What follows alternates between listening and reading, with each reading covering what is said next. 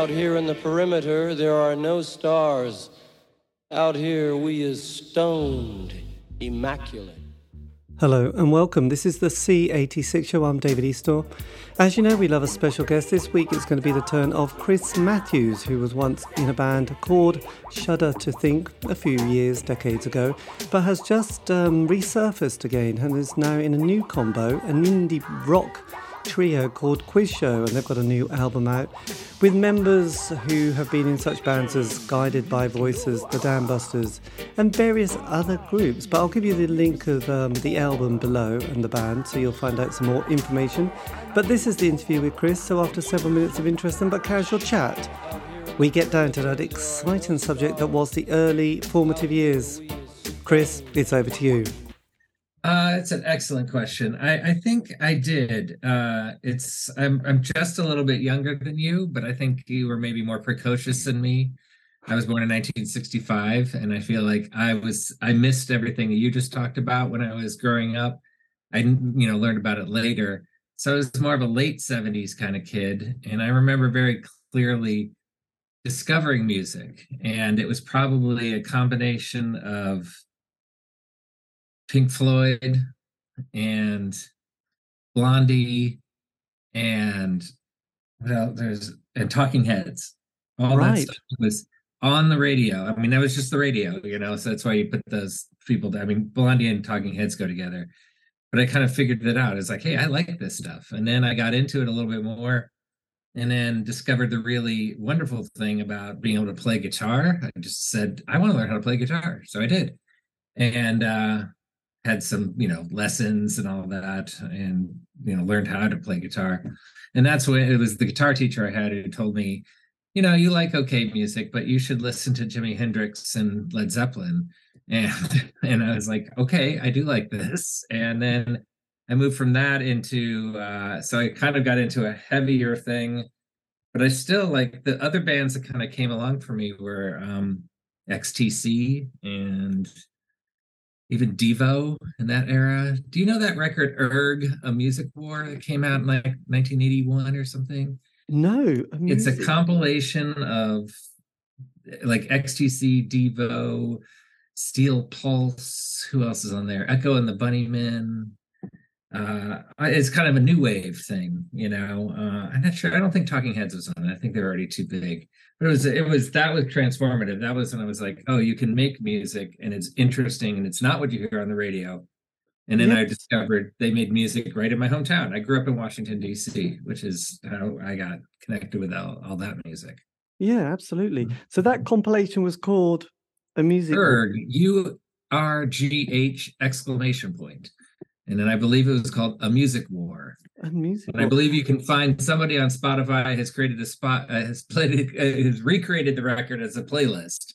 So we love those people; they're so useful. Yeah. But look, did you did your parents were they kind of at all musical? Did they give you any did they have the record player on and were sort of oh my dad listened to frank sinatra and so that's not if that has made an impact on me i i haven't noticed no my not so much no it was really just being me with the radio and then just kind of following like this is where i want to go Yes, absolutely. And then, I mean, because often the other thing that kind of happens is older brothers or sisters that can have a bit of an influence. Did, uh, you, good point. Did, good point.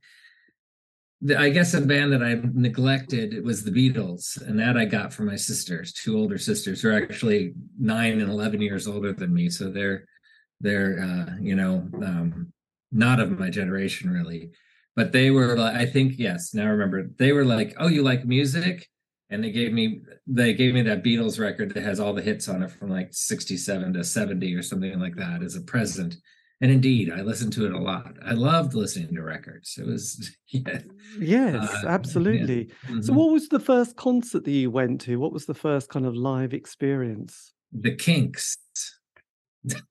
In like late 70s god i can't remember what their album they were uh touring you know it was like a whatever. It was not an album that anyone knows you know because it was a miracle they were still making music but i definitely loved that show Yes, well, um, Yeah. the the first one is always kind of mind blowing because it's just Yeah. the the size, the spectacle, the noise, the kind of mhm. anticipation.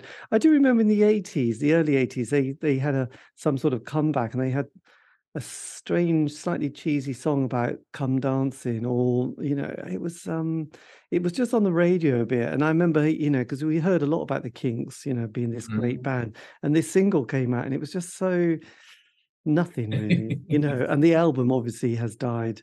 Yeah. But um, Mhm. yes, it was something about Mhm. some Ray Davies singing about n- some nostalgic idea of kind of ballroom dancing of in the la- in the early years. So um, yeah, that came and went. So when you hit sixteen, which would have probably been about nineteen eighty one, did you Yeah. stay on at did you stay on at college or did you kind of leave at that stage? Uh no, I stayed on. Um I went to college. Well, I well, I didn't go directly to college. I was finished high school, I was 18. And then I took a year off to to to be in a band, which was not the band that became Shudder to Think, but it was the year I discovered the guys in Shudder to Think. And uh then I went to college in my hometown because I was balancing growing up and being in a band Yes. and uh and and I could and uh you know like our Shudder to Think what became Shudder to Think they were all there I didn't really want to leave well actually no I stayed I can't remember now I'm mixing up my years but yeah that's kind of the story so I stayed in town to play music and, and to go to college and, Yeah, absolutely. It's a good Worked really well. combination because we Mhm. had sort of that, you know, this is more the UK really, but there was the the punk period which lasted Yeah. about 18 months. And then Mhm. there's a post-punk period as well with bands like the Gang of Four and um Magazine and then there was other such bands like The Fall and, you know, The Nightingales, bands like that which were a bit scratchy and a bit more avant-garde. And then sort of this is a major moment in the 80s. Got 82, 83, suddenly I put a new chapter. It was indie pop. Let's face it, how Mhm. exciting! The Smiths came along, and things, you know, slightly got reset, and there was definitely a scene. So, what, what, what was the kind of the atmosphere and and and sort of general vibe like in that kind of period for you? Because I know you, the you know, Shudder to Think hadn't formed by then, but was kind of Right. 83, 84, Was were things changing for you in in college town America? uh yeah I think that was about the time of REM and like I say the B-52s because they come from the same town in Georgia. And certainly I remember the Smiths came to DC and I was working at the venue, just, you know, they would hire people to load in and out. So, and, uh, but that was sort of also at the moment for me where I was moving more towards, you know, punk, real, you know, hardcore, but I was never really a hardcore kid.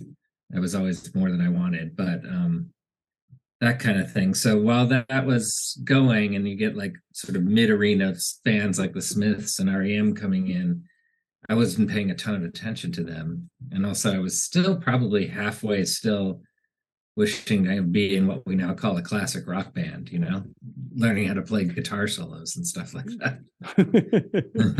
oh right, so so Yeah. when you you had a secret fondness for Bon Jovi at this stage and Yeah, not Bon Jovi, but definitely Van Halen. So God, what a thing to confess. So then what happens kind of 85, 86? This is the kind of the the moment Shudder to Mhm. Think forms. So the guys have been in other bands. What what was the kind of moment that sort of brought you together in that initial phase? Well, I think yeah, I had played. I was in another band that I in when I decided to not go away to college. I was like, I'm going to try being a musician and stay in town. And that band was called Three Two One, and it was more of a new wave kind of thing. But I became friends with Stuart, who's the bass player in Shudder to Think, uh, because we worked together. And then we he was in a band called Stooge, S T U with an umlaut G E uh, and uh, we played a show together. And um, it was a real and I, and we actually played a show. The other band was Lunchmeat, which became Soulside, which became Girls Against Boys. Um, so it was a lot of it was a fun show for that. And I really liked what all the other bands were doing. And I was like, you know, it was a, a much more original, much more um you know passionate and, and emotional and energetic and all that so i gravitated over the year towards playing i started playing with stu in that band stooge because their guitar player was hit and miss and he was excited to have me in the band. And then we, uh, and that band came with Mike Russell, who's the drummer of Shudder to Think. And then um, we, Craig went to the same high school I did. And that's how the four of us came together. But during that time, it was me, that was when I discovered the Dischord music and, you know, the bands that um, had been Minor Threat that had become things like Embrace and, and Dag Nasty and Beefeater and all just it was just to me they became a combination of heroes but also there they are you know watching the shows when they're not playing in them right next yes. to me that, that that's that was a transformative event because it's no longer you know the guys on the stage in the arena that you would never see ever in person to being like standing right next to the person who just played because you know that's how it that's how it works small intimate and you know just the community of people Yes. And did you mm-hmm. find that the the chemistry of the band um come, you know, come together quite easily? Did did you all have a a kind of a, a shared kind of vision and a, and a sort of a chem, you know, a vibe that sort of meant that you got a sound together quite quickly? I think we got a sound together because of uh sort of the mixed up people we were. Um none of it we are all kind of into like the dc hardcore scene. We thought it was great but none of us really wanted to play that nor were we probably any good at that. We just wanted to play something like it. And so um you know i come from like i was saying like a little bit more of a classic rock kind of heavy guitar. I loved having a les paul and a marshall and i still do uh Stuart was much more the hardcore kid. He was the youngest, and well, he wasn't the youngest. Craig was younger, but uh, he was came from DC, grew up in the same neighborhood as all the other Dischord guys, so he really wanted to do that. Mike Russell was older than us and just wasn't going to be a hardcore drummer. He was like, "I'm going to do that. We're going to play how I want to play." And then Craig threw everything and uh, threw a wrench in everything because he's such a unusually talented and uh, you know, kind of strange musician. There's something going on in his head that's really going on in no one else's. and so trying to play pieces, trying to put us together, I think we were all trying to do the best we could at what we wanted it to be. And it just became the result of that like salad of influences and desires. And really, it took a lot of years for us to kind of find what I think is a sound. Not to say that we didn't have a sound, it was just messier and less less defined. And then it was really just in the last record that I was on that we really, I think, found out who we were. Plus, we had matured enough and were considering really doing this as a job rather than just a thing you were doing while you were a kid. Yes, because then you were became very prolific at this kind of late 80s period, which is quite mm-hmm. interesting because the kind of 87 is kind of then that kind of moment that things start to mm-hmm. happen, which is in the UK. And again, this is a slightly sweeping statement, but um, who who who, cares?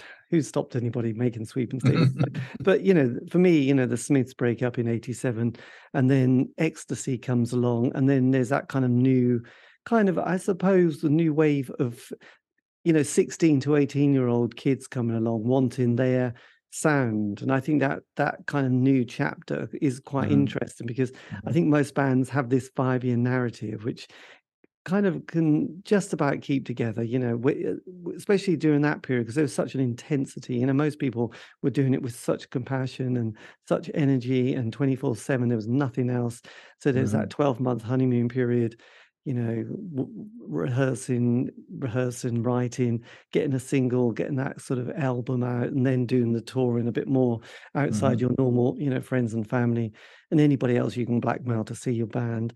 And then things are going well. That's the second, third album, but then the the exhaustion starts to, you know, to creep in. So you you're at this stage you know start to find yourself at that point where the dance scene started to happen in the UK and then you have kind of a bit later you have that world of the Pixies and Throwing Muses, and then Bleach coming out from you know Seattle as well. So it's kind of interesting.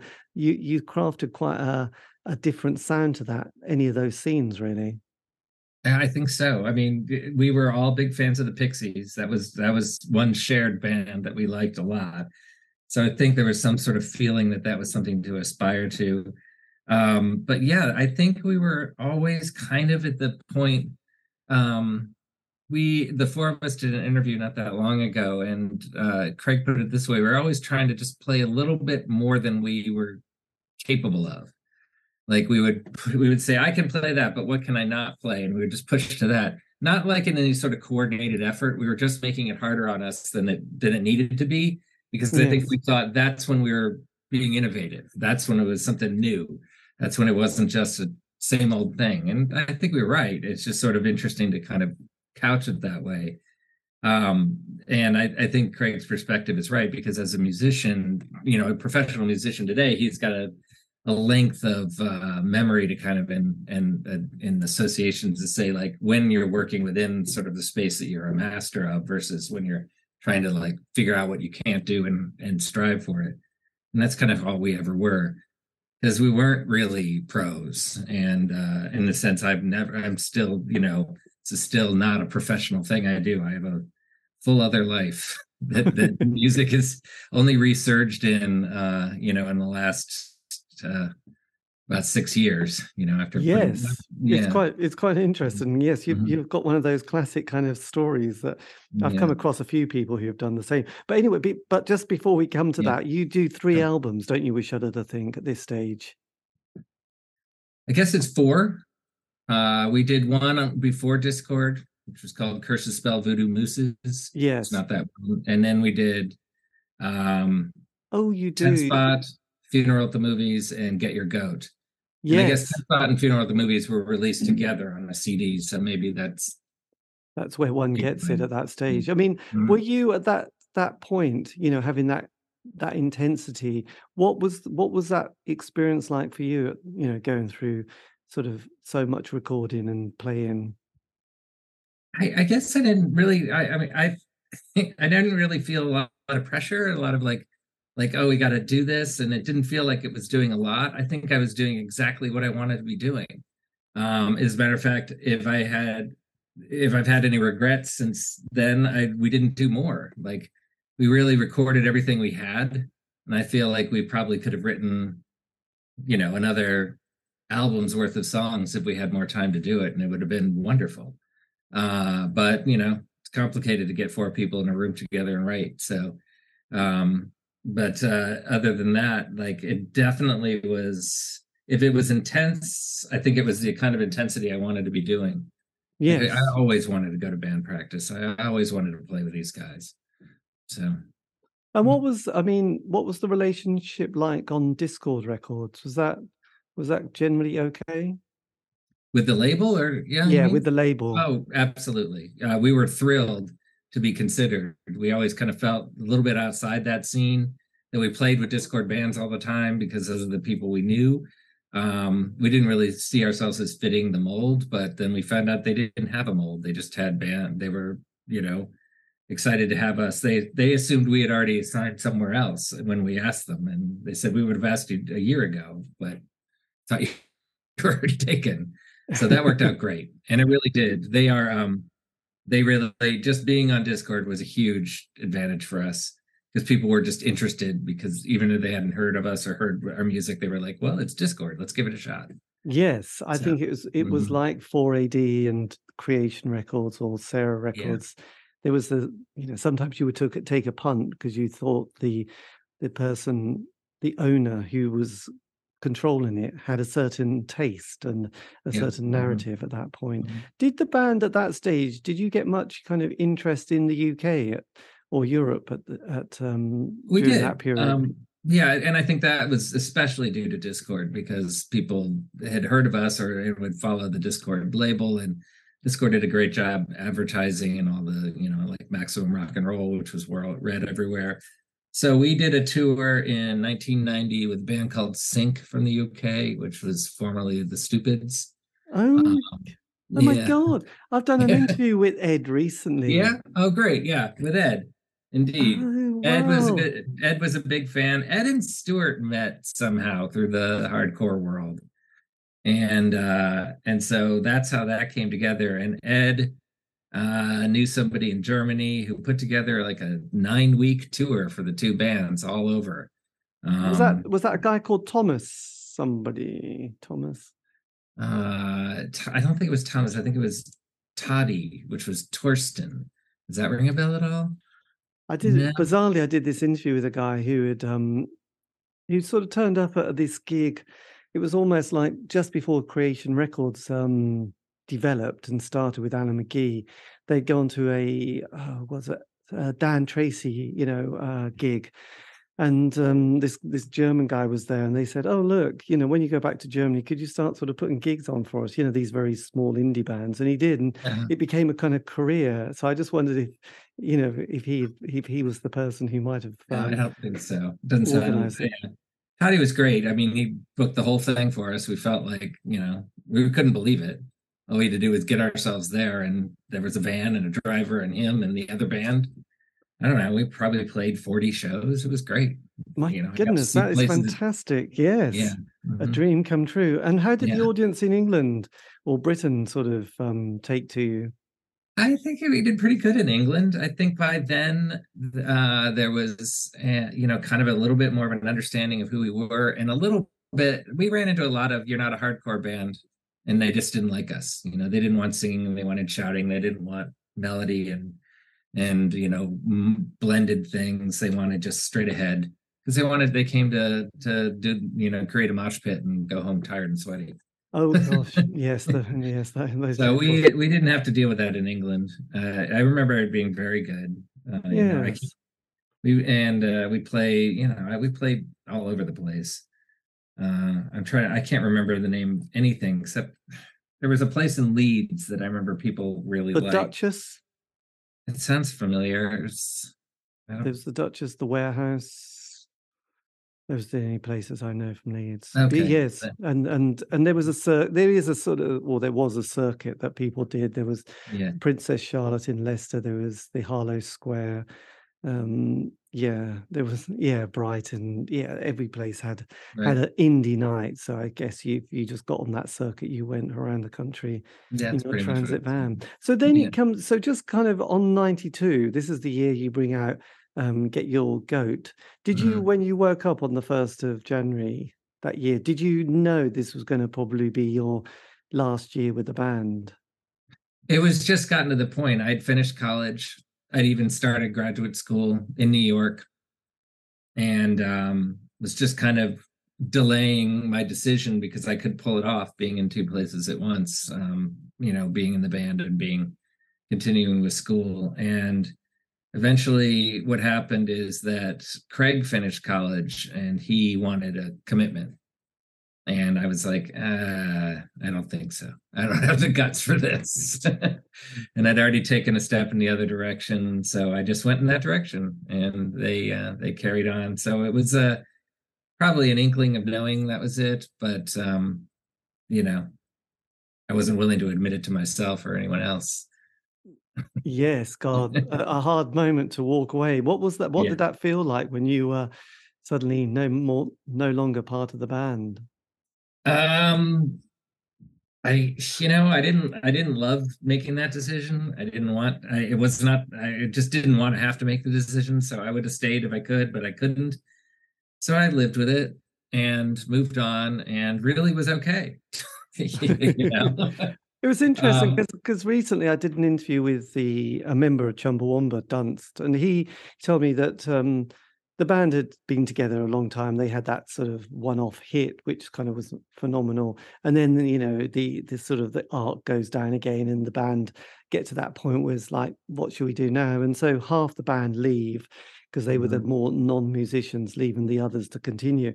And I did mm-hmm. say, did you find that it difficult knowing that that band, your band, you started Chumbawamba, was still going? And and did you sort of think? Oh no, just imagine if they become really successful again and I'm not no longer in it. And he did say he was kind of relieved that they didn't. But with mm-hmm. you, Shudder to Think then becomes quite a, a bigger act, don't it? Don't they? So did that feel kind of tricky at times? Of course, uh, I think, but not so bad. Like, you know, I kind of knew what I wasn't surprised that they were going to be successful, like I mentioned before. And as, as people know, Craig Wedren is a unique talent. And so, and he was really driven and really could put on a show and write amazing music. And that was good. And I think, you know, what was also happening is he was coming more into, it was becoming more his band, you know, and that was one of the reasons I was like, I'm not, I don't want to be in somebody's band. I want to be in my band, you know, not per, not my band and everyone's in my thing, but a little bit more like we had been, where it was more even. But there was no reason for him not to do what he did. He just really has an extremely good, talented knack for writing these songs, and still does. And it was obvious that that was the case.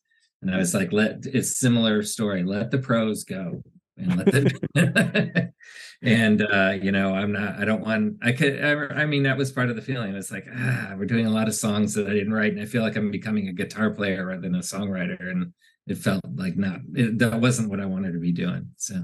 Yes. Mm-hmm. and then sort of is the guitar and the music sort of put to one side and academia is kind of then full on your next kind of yeah. chapter and passion Mm-hmm. I mean, it, it is. It's. I said, okay, now I'm doing this, and this is what I'm doing. I got to make it work.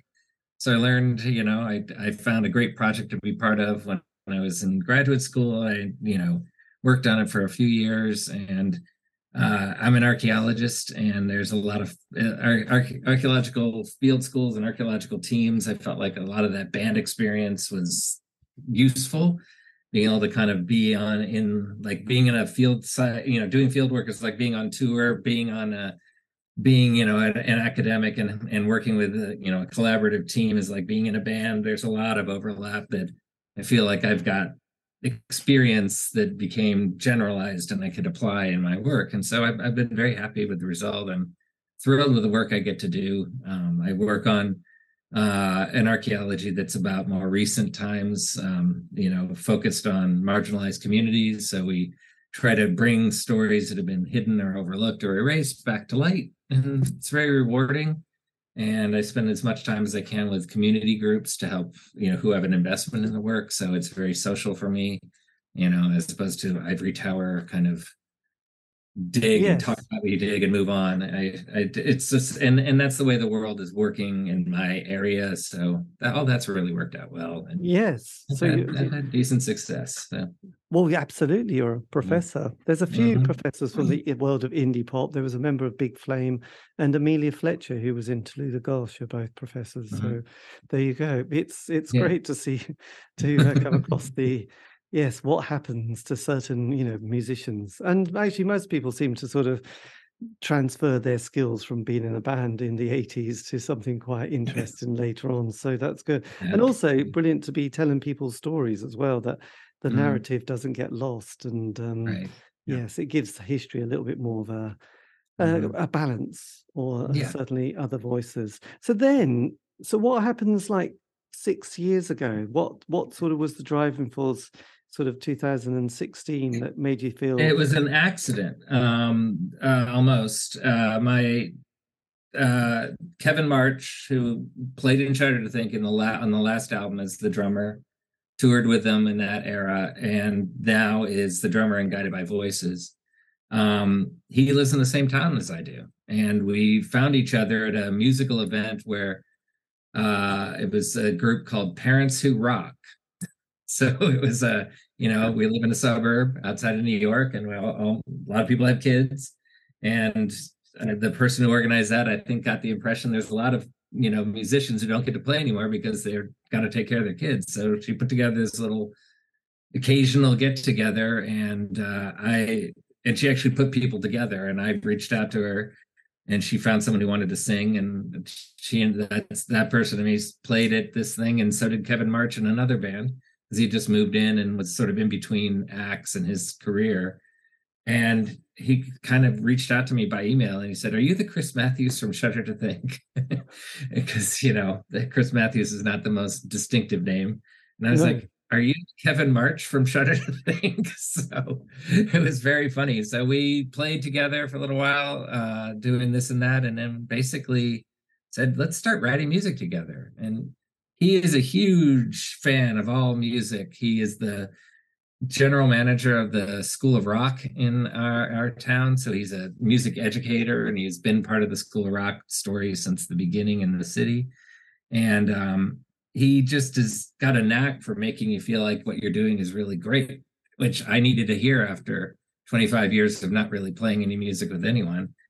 And he's obviously a big fan of Shudder to Think, and he's just kind of said, you know, you've got a sound. There's something about the way you play and how you phrase or whatever and you know we should bring that back because you know he, he was convinced i still had it so I, I was not convinced of but i was taking his word for it and then we found a neighbor of mine, uh, Frank Gibbons, who was a bass player. And so the three of us played for a few years and then started recording uh, our songs. And then at some point, Kevin encouraged me to sing, which is crazy because I never thought of myself as a singer.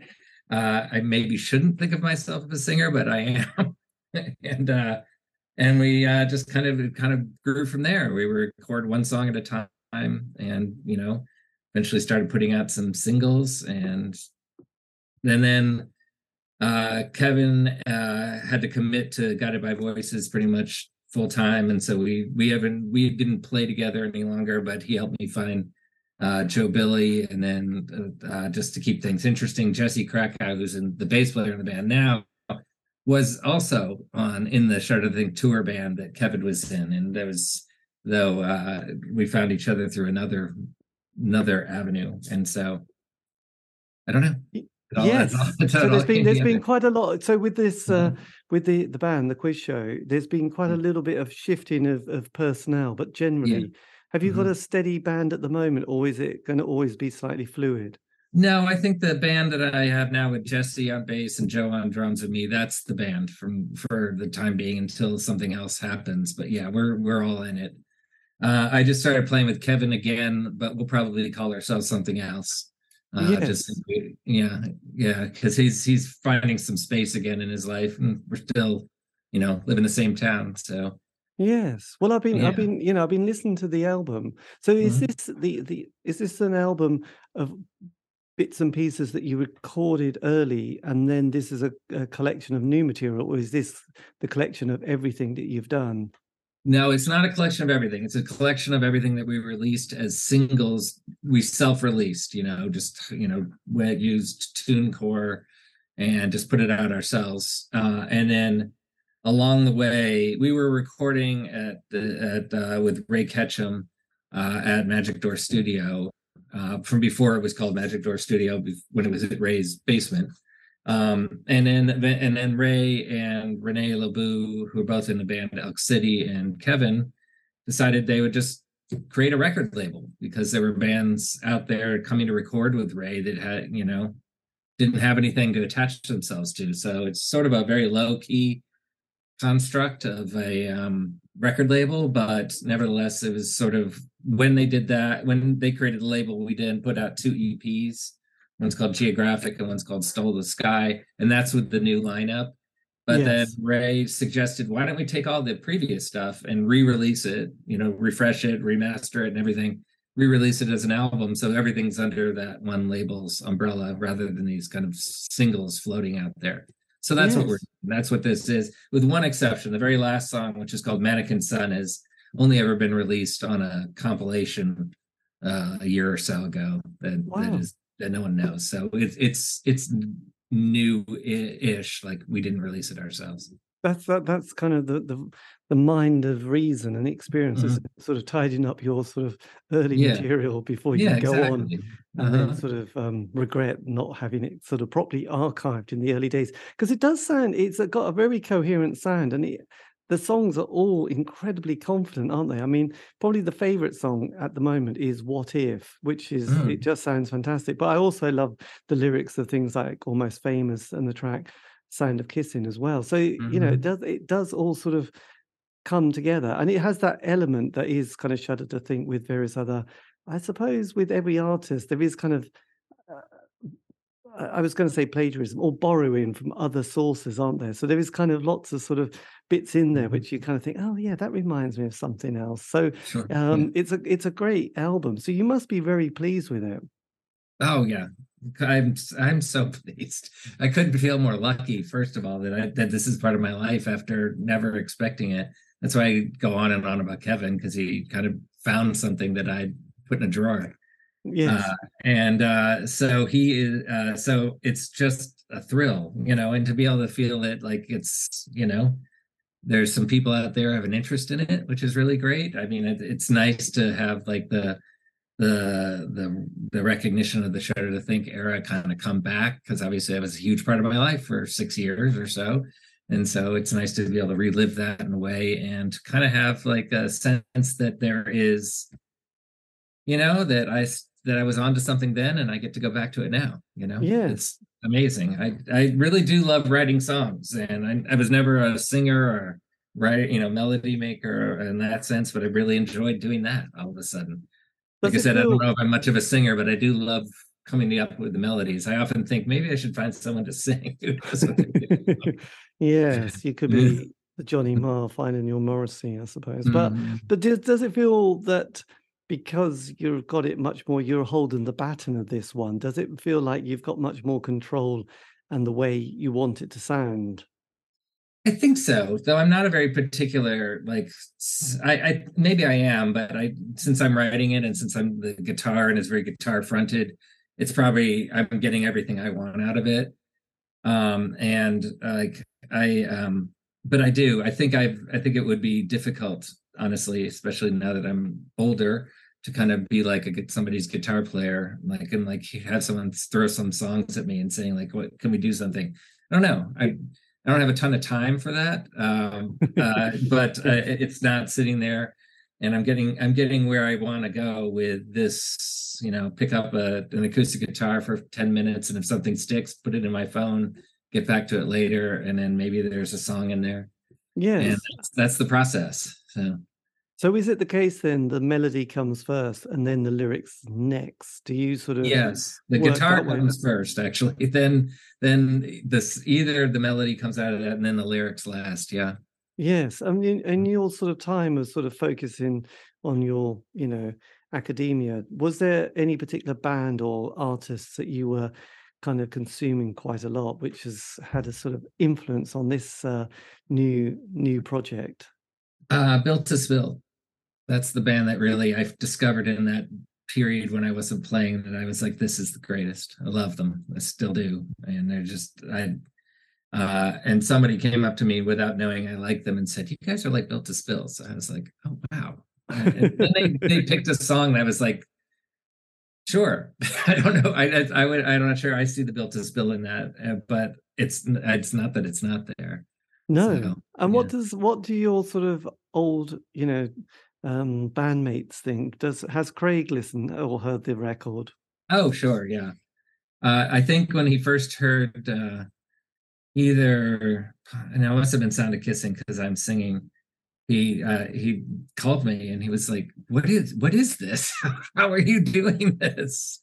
And uh you know because craig knows kevin very well uh so and then so we've actually thought kevin and i are trying to figure out if there's a way we can get craig to sing with us at all. Um, and we haven't been able to pull it off yet, uh, but it might happen. Uh, but yeah, there he was really excited for it, and you know, happy to see that this is going on, and he thinks it's good, which is nice. Yes. And, uh, and and you know, and Mike Russell had a really nice comment. He was like, "I heard, I knew the guitar immediately, but I couldn't believe it when I heard the voice." yeah, that's quite that's quite a nice little touch, isn't it? Having that compliment because singing is quite a it's quite a raw and quite exposed uh, feeling. I know Jimi Hendrix didn't enjoy being sort of uh, he he wanted to be in a booth with no one yeah. watching him when he did his vocals. So so when did you discover that you know you had a, a singing voice during that period? It's, it's a good question. I I think I think Kevin just said, "Why don't you sing this?" I think I was I think I was probably like here of this idea for the melody. Like I never even I wasn't writing melodies or anything. Like the band, if you listen to Pom Pom Boy and Withstand, he's the lead vocal. And um, in Withstand, there's a middle part where I sing. And that, and now that I'm remembering it, that's kind of where he was like, you know, you have a really distinctive voice. Let's like let's put you in the center. He always he thinks he doesn't. He's like, I I can sing, but I don't have no one, you know, it's a run of the mill average voice. And he was like, You've got something else. So let's try that and then we tried it and I, I, think the he and ray were like you know you should just keep singing this is gonna yes. work so keep things. Have you got uh, plans for live shows as well? Yeah we're gonna play a few times in the in, it's probably in may and over the summer. Right now jesse is uh out of town working on a business deal because he you know like he is also a musician by career so he's trying to make things work here here and there. So he'll be back in the middle of april and we'll pick up again. I think we have a show in early may and then uh one in june and one in july and that's about all we do. We're not a so with with experience and also the last 20 30 years of academia mm-hmm. have you or do you feel a little bit more confident on on the creative process in the sense of moving on thinking let's have an idea. I haven't you know i can't waste too many hours days on this project on this particular moment so i'm just going to get it done and then just sort of wake up the next day see what it's like and then move on again. Do you do you feel a little bit more haven't uh, have a that's a good way of describing it yeah. I i but i've always been impatient. I've never enjoyed spending so much time in the studio recording things and trying to refit you know, make it work right. I have a lot of faith in like ray to mix it the way i want it to be. I've very rarely gone in and said i didn't you know let's adjust it. He's a kind of got what we're trying to do. Um and but yeah i have an impatience. I need to get i need to be finished with this so i can get on to the next thing it comes yes. from parenting too right and did you? I mean, uh, probably not last Christmas, the Christmas before, there was the documentary film that came out on the Beatles, just the eight-hour. Is it Peter Jackson film? Mm. Um, them in the sort of recording their last album together, and that kind of interesting creative process. I just wondered if you if you watched it or watched bits of it, and and how much you could relate to aspects of seeing you know four people and a producer and various other pe- other musicians putting together you know different songs and and the way they came together. I just wondered if you'd sort of um, saw that film and and if you could relate to much of it. I watched uh you know maybe 20 or 30 minutes. I don't know if it was the first one. I can't remember what song they were working on but it was if I could ever, if I could do anything musically that I don't get to do, it is to be able to go in and and honestly have that space and time where you can just sit and work on it. So even though I said I'm impatient and I want to get on to the next thing, that might be also circumstance. I don't have a lot of time to record, and let alone a lot of money to put into the pot, you know, to, to yeah. put behind it. And so, um, but it would be amazing to sit and like try it, and figure out, and think about it, and come back the next day and see what it feels like. I don't know. I don't even know how I would respond since I've never had the chance, but it's but we, I've said that like if only we had you know a week to record this song and then figure out what it is or add the parts here and there make sure everything is perfect um yes. it seems like uh, after saying that that i never wish I, I, guess with some shudder to think things, I think I've wished things were slightly different, but that was definitely rushed, and you know, we definitely didn't have the money to keep going. But uh, with the music I'm making now, it really feels much more complete. I'm never like, oh, I wish we'd done that, or I wish I played it better, you know, lick here or something. I kind of either like it the way it comes out, or it just is not a problem. Maybe yes. that's also getting older too. well, there's, I guess, yeah, urgency and everything like that. So when mm. you, you know, like a track like "What If," which is, you know, probably my favorite in the album, what was the process of that coming together? Can you remember how you created that one? Um. So yeah, I, that one, um, just starts with that guitar. You know that that heavy, chunky, swinging guitar. If swinging's the right word and then uh, a minor seventh up top, and just to kind of give it a sort of a difficult dissonance. And then uh, mostly my writing is like just kind of my fingers do the talking, and all of a sudden I'm doing something I like it, and I do it again, and I figure out how to make it get into the next step. But I do remember the chorus in that was an interesting sequence, different than I normally do with sort of chord progression. And I think Kevin helped me figure that out. I think he said, like, just do that last bit halfway again and so we did that, and that's how it came together.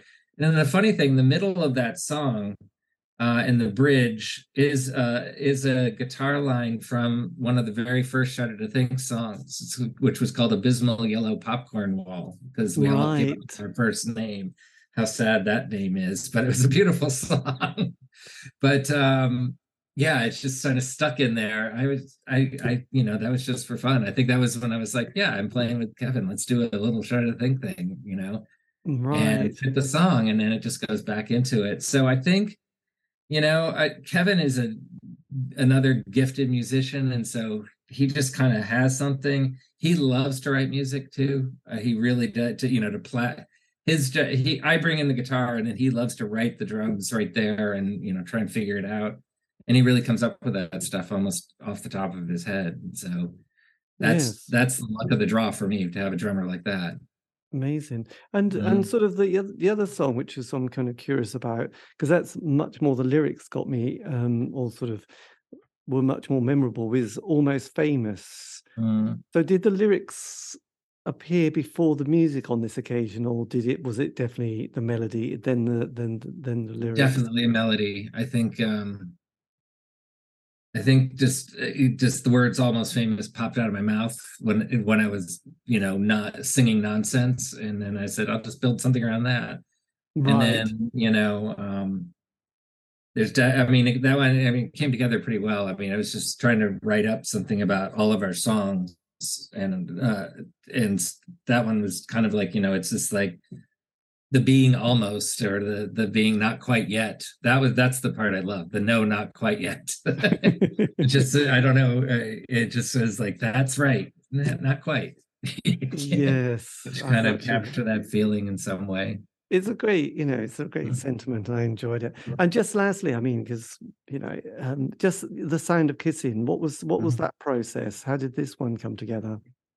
Uh, very similarly starting with the guitar and then um, I mean, all that guitar part was pretty much written uh, as a, a, you know the the difference the sequence of the the parts we go through and we just um plugged it together and i mean you may have noticed it just does the same three parts one two three one two three one two three there's there's no uh, variation and so it just kind of felt like just going to play this song and make it go and it had that feel. The only thing i added i mean i, I add this and you know guitar parts in the studio but i've i remember driving listening to a demo and i sang i was singing what i ended up playing as a slide guitar in the in the in the verse. Right. Uh, and i was like you know that's fun. I'll do it on the slide. Because i figured out what i was singing on the guitar because i wasn't it wasn't going to be a vocal melody and then i tried it with the slide and that was that was great. I remember Ray didn't have a slide, so I had to go out and buy one. yes. Was that kind of had you know picking up the guitar again? How quickly did it all sort of slip into place? Like I never stopped. Right. I, I mean, I, I, I still had the same instruments, the same amp from the Shudder to Think days. I just kept it unconsciously, even though I've lived in a million different places and had to carry it everywhere I went. And um, and so I didn't stop playing guitar, but it was I never I didn't play much, and yeah, it's something. It's there. Yeah, well, I think I'm better just, now than I was. So just before Christmas. I did an interview. It was the the woman who was in um, Dexy's Midnight Runners. Um, mm. She played the violin, fiddle.